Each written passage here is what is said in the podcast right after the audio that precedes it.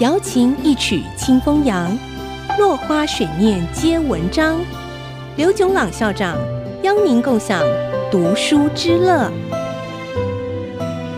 这里是 IC 之音 FM 九七点五，欢迎收听《落花水面皆文章》，我是刘炯朗。今天我们讲李斯的《谏逐客书》。李斯在《谏逐客书》的第三段，用事例和比喻做结论，说服王者治国。应当广纳众民，逐客是对秦国有害，对敌人有利的。他说：“我听说土地广大的话，米粮自然富足；国家辽阔的话，百姓自然众多；军力强大的话，士兵自然会勇敢。泰山不排除任何小土，故此能够达到它的高大。”河海不选择任何细流，故能够达到它的深广；君王不排斥任何百姓，故此能够彰显他的德行。因此，地没有东西南北的分别，百姓没有本国外国的不同，春夏秋冬四季都是美好的时光。上天自然把福泽降给我们。这正是三王五帝所以天下无敌的原因。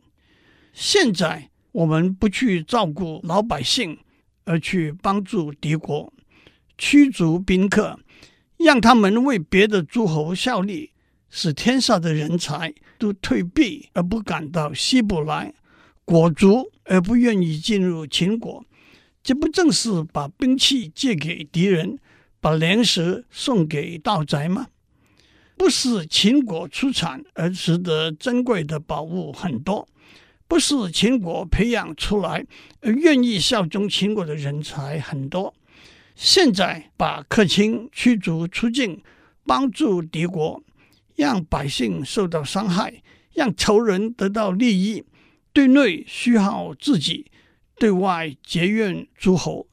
如果还希望国家没有危险，那可是做不到的事情啊！讲完李斯的《谏逐客书》，让我们以美国近代的季辛吉和布里辛斯基为例。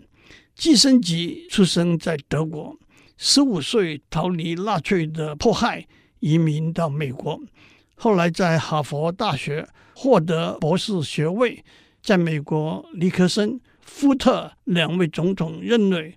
担任美国国务卿和国家安全顾问。